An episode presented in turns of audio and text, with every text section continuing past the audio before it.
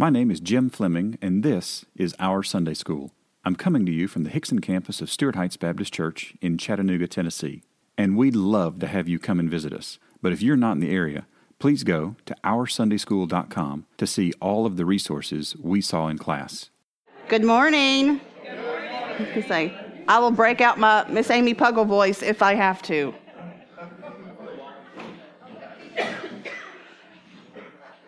Good morning and happy Mother's Day. I want to take full advantage of the podcast in which my mother, who happens to be traveling, she and my father are currently in Italy right now. A wonderful happy Mother's Day, and that I love her very, very much.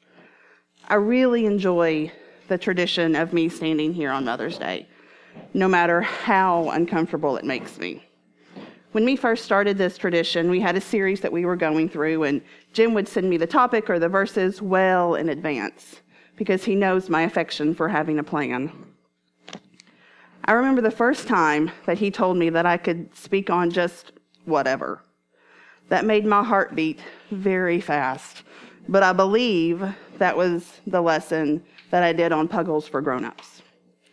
It is taking me a long time to realize that it's okay to be me. I'm different. I handle things different. I act different, and I look different than most. This lesson will be different than how we've covered Mark thus far. While my focus will still be Jesus, I teach differently. We'll be covering verses 4 through 12 today, meaning there is a staple in your handout, which I think has never happened for me before. While my style is different, the focus, the outcome, the input, and the reason for me standing here today is Jesus. Since we started Mark, I've been trying to track the verses that would have been mine by Mother's Day. And let's just say I was way off. Way off. However, God knew I needed these verses today. This lesson could easily be titled A Lesson for Amy. However, if I had to pick an overall topic, it would be It All Matters. Let's read Mark chapter 2. And when he returned to Capernaum after some days, it was reported that he was at home. And many were gathered together, so there was no more room, not even at the door. And he was preaching the word to them. And they came, bringing to him a paralytic carried by four men.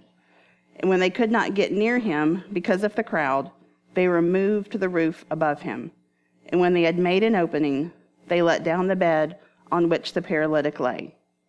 And when Jesus saw their faith, he said to the paralytic, Son, your sins are forgiven. Now some of the scribes were sitting there, questioning in their hearts, Why does this man speak like that? He is blaspheming.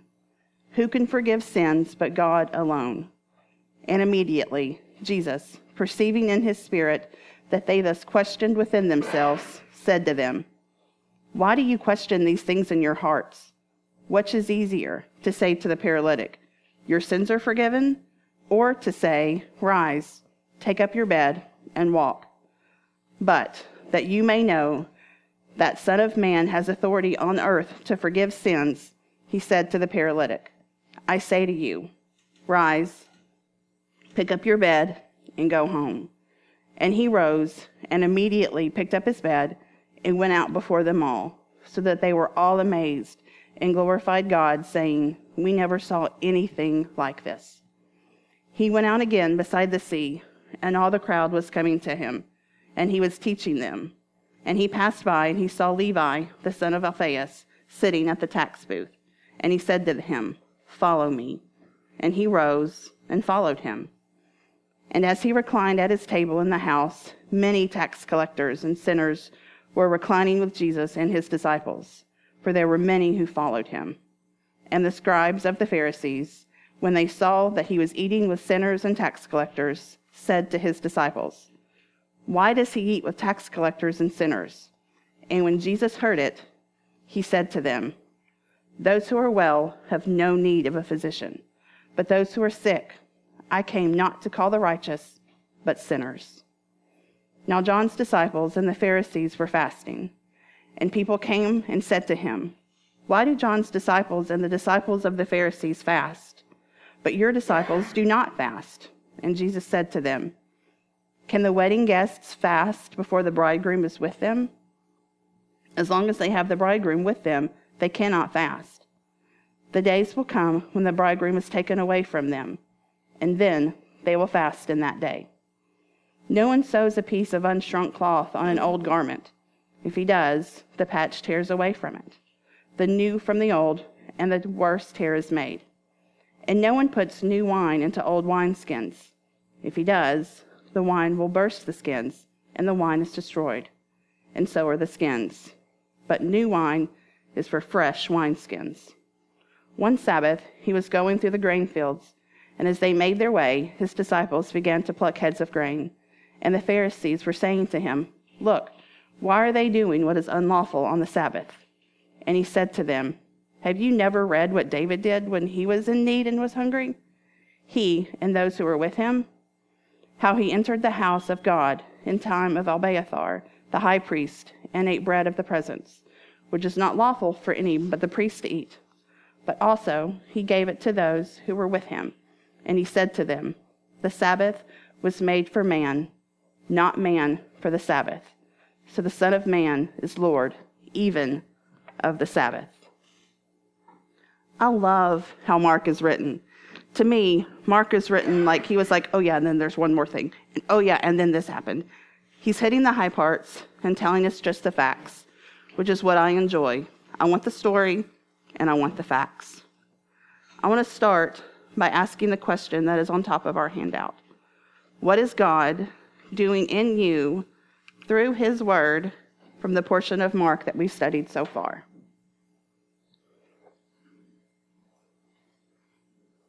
Need an answer, people. Come on.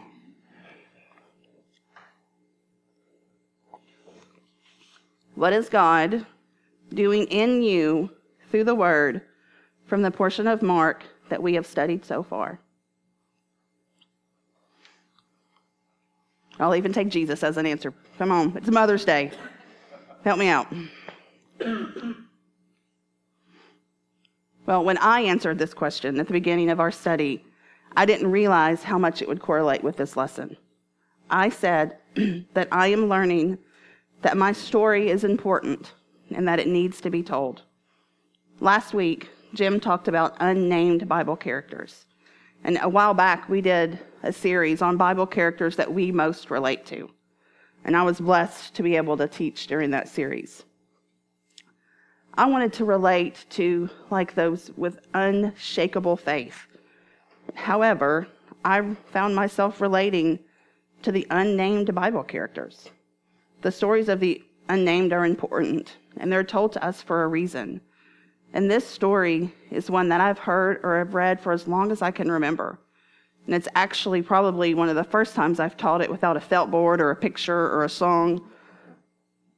That being said, this allowed me to look at those verses in a new light, to really look at what God is doing and saying. These verses are much more than four individuals who tear a hole in the roof. While that is actually huge, we need to look past the paralytic being lowered through the roof and look straight at the reason that he's being lowered down.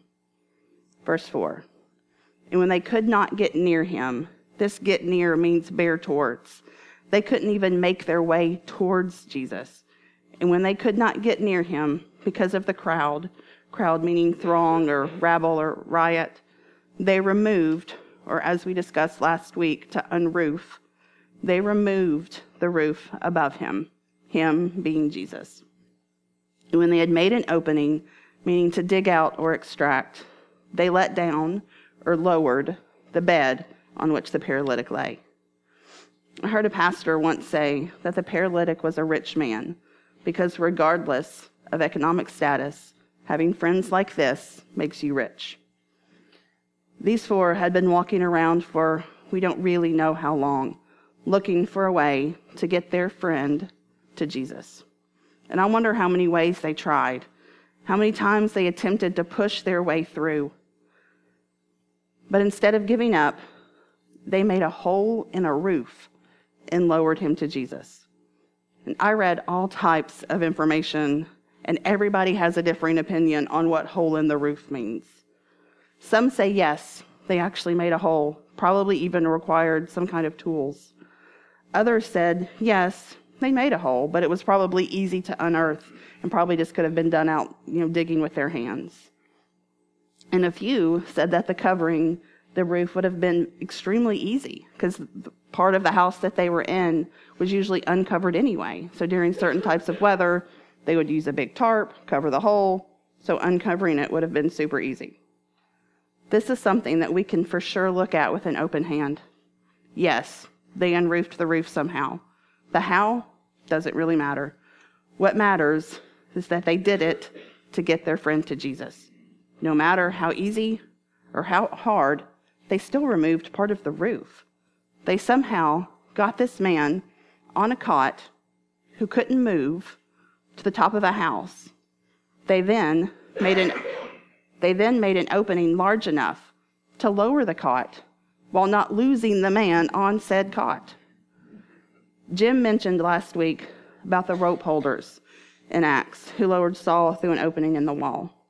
Acts 9 23 through 25 says, How many days had passed? The Jews plotted to kill him, but their plot became known to Saul. They were watching the gates day and night in order to kill him. But his disciples took him by night and let him down through an opening in the wall, lowering him in a basket. We all have rope holders in our lives who stand in the gap for us, holding tightly to our ropes and helping us navigate our lives. I am extremely grateful for the people who used to and who currently hold my rope, because regardless of how many times I've given them reason, they still hold on. These four and Mark held tight to the ropes as they literally took their friend to Jesus. I have a great tribe, and it's important to surround yourself with people who support you and hold you a rope and take you to the feet of Jesus. I know that we all have had people in our lives who we've attempted to bring to Jesus, some many, many times. We all feel like our attempts keep getting thwarted. We cannot give up. These four made a hole in the roof and found a way to lower their friend to the feet of our Savior. So, what's our excuse? What's in our way? No matter what, we cannot stop trying. I am currently here with a friend of mine. I pray for her daily. And while she is a believer, I pray for a hole in the roof for her. I pray that she sees that she is worthy. I pray that she is listening and knows that I am holding her rope as she is lowered to the feet of our Savior. The amazing thing is, is that God has planned for our loved ones greater than we can ever dream. We have to remind ourselves that God's plan is already in action in the lives of the people that we are praying for. Verse 5. And when Jesus saw, or to discern clearly, their faith, he said to the paralytic, Son, your sins are forgiven. Because of their faith, the faith of the four, not just the paralytics. It was the faith of the four that pushed them to continue to find a way to get to Jesus. It was their faith that made them come up with a plan to take him to the roof. It was their faith that kept them going as they made a hole in the roof that was big enough. It was their faith that kept them going and kept them steady, their hands and their feet steady, as they lowered their friend to Jesus. It was their faith that got them answers greater than they were looking for. James 2 17 and 18 says, So also, faith by itself, if it does not have works, is dead. But someone will say, You have faith, and I have works. Show me your faith apart from your works, and I will show you my faith by my works. Our faith, our walk with Christ, should make it evident where our trust is. It is so, so comforting to know if God has our hearts, everything else will get sorted out. While works alone do not and will not save us, God, in his full authority, can. Jesus, noting the faith of the man and his ropes holders, freely gave him forgiveness. The word son here means a child or a descendant. In this place, it is used with significance. It denotes affection and kindness. I want to believe that Jesus calls this paralytic son because it would have had a special connection with him, almost like a sense of comfort. You know, we all have those names, those nicknames or special names that our close family and friends call us, and it gives us a sense of comfort. There are very, very few people in this world who can get away with calling me Amy Grace.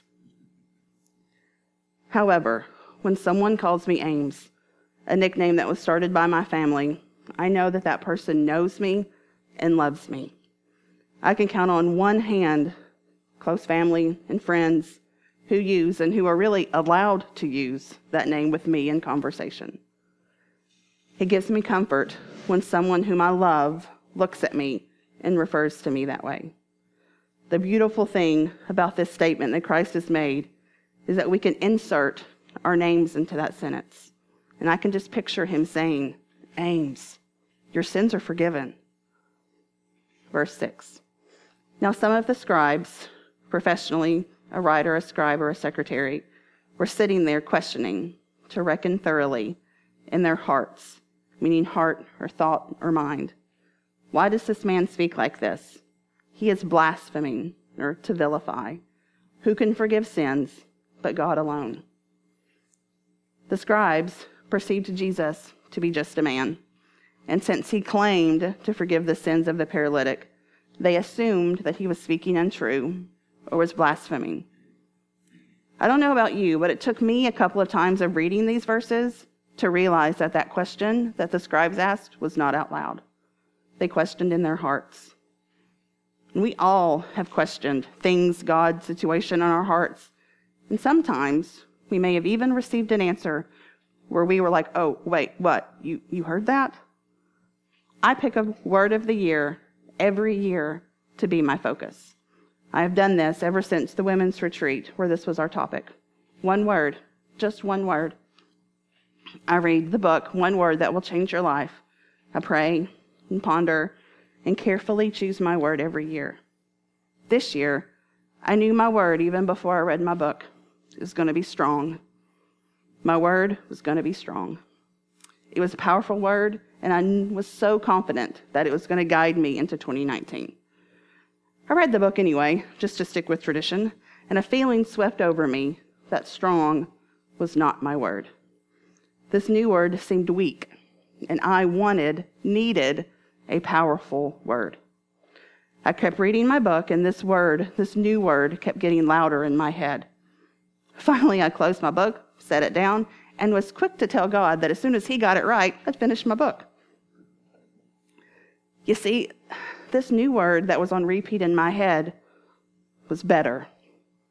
Better seemed ordinary to me, less than ordinary, actually. I didn't want better, I wanted strong. God was quick to fill my mind and heart with ways that better was the better word for me. How can I strive to be a better mom, friend, wife, worker, daughter, etc.? I can only be better when my focus, my walk is better, and that can only come through God.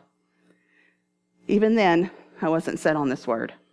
I continued my argument with God and told him that as soon as he saw things my way, we could move forward. I turned on Pandora, and the first song that came blaring through was Kenny Chesney's Build a Better Boat. There is a line in that song that says, Now and then I let it go. Around the waves I can't control. If it's working, I don't know. When I get done, this thing may not float but I'm learning to build a better boat. It was then that I came to term with the fact that God did know what he was talking about. And that better was the better word for me. And it is my word for 2019. Better is not easy, and there are times that I fail miserably. However, I am striving to be better. Verse 8 And immediately or at once, Jesus, perceiving or to fully recognize, become acquainted with, perceiving in his spirit that they thus questioned, again, meaning to reckon thoroughly, within themselves, said to them, Why do you question these things in your heart? What is easier to say to the paralytic, Your sins are forgiven? Or to say, Rise, take up your bed, and walk? If Jesus wanted or ever looked for mic drop moments, I think this is one of them. The scribes are there to catch Jesus doing something that they can get him with. They wanted to catch him messing up, going against the law. They wanted something that they could hold against him. When the hole was made in the roof, I imagine the attention switched slightly from Jesus to this man that was now being lowered to, through the roof. Our Jesus looks at the paralytic, and his immediate response is the forgiveness of sins.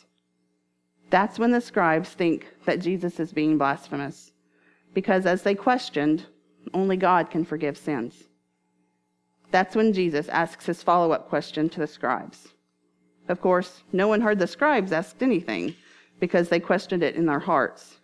It just makes me wonder how many heads turned immediately to this situation.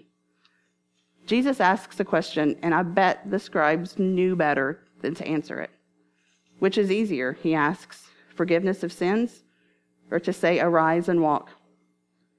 Jesus asked them to prove to them who he was. While the forgiveness of sins is without a doubt the greater of the two, curing this man of his disease was visible.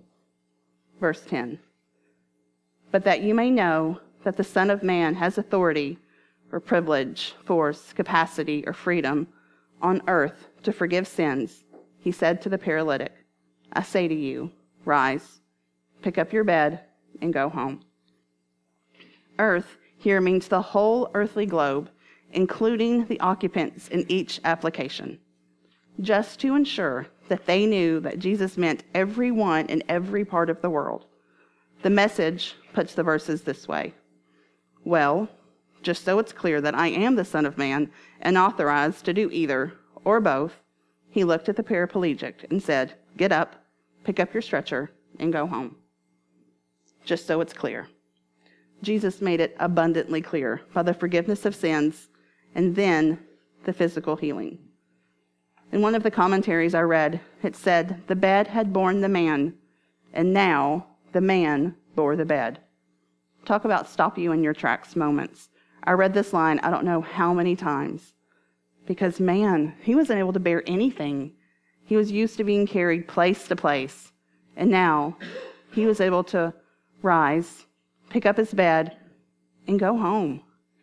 Jesus meets all of our needs in every way possible. Verse 12. And he rose and immediately, directly, or at once, picked up his bed and went out before them all, meaning all, every, the whole, so that they were all, again, meaning everyone, were amazed or put out of their wits and glorified meaning to render glorious, and glorified God, saying, and this is the present participle active, so it's repeatedly saying, We never saw anything like this. Yet again, the word immediately is used. It speaks to the suddenness and completeness of the cure. The audience's first response is glorification of God. My parents attend Calvary Chapel, and they are currently going through Mark as well. Pastor Frank from Calvary said that you can have a divine delivery with no receptivity. This made me think about the receptivity of everyone in this story. The four were receptive from the start. They knew Jesus was capable of much more and found a way to get their friend in front of him. The paralytic was receptive to the, mil- the miracles that Jesus performed in his life. The crowd was receptive. It says that he went out before them all, meaning the whole crowd. The whole crowd that was so large that the four couldn't even begin to make their way towards him. Now this man is walking out and carrying his mat, and they all glorified God. A few years ago in Puggles, when a grandmother came to pick up her grandson, as they were leaving, she turns to him and says, What do you say? And he turns and he looks at me and he goes, Wow. I know that's not what the grandmother was looking for, but to me, that response was perfect. May we always say, Wow, after we've been in the presence of our Savior. Warren Wiersbe once said that God's delays are not his denials. All of this was in his timing and in his way. The crowd, the hole in the roof, the questions from the scribes, all of it was in God's plan. So, to my title of It All Matters, our story, no matter if we are named or if we're not, our faith, no matter if we are digging holes in the roofs or being lowered through the hole, it matters. Our receptivity to God's divine actions in our lives matter. Our obedience to the call of Christ matters. Our walk matters. The paralytic's walk matters. He is not only able to physically walk, he can now walk through life with the assurance that his sins have been forgiven. God and God alone is the reason for both of these changes in this man's story. His faith and the faith of the four holding his ropes changed not just his earthly life, but his eternal life as well. So, whose ropes are we holding? What do you need to unroof to get to Jesus?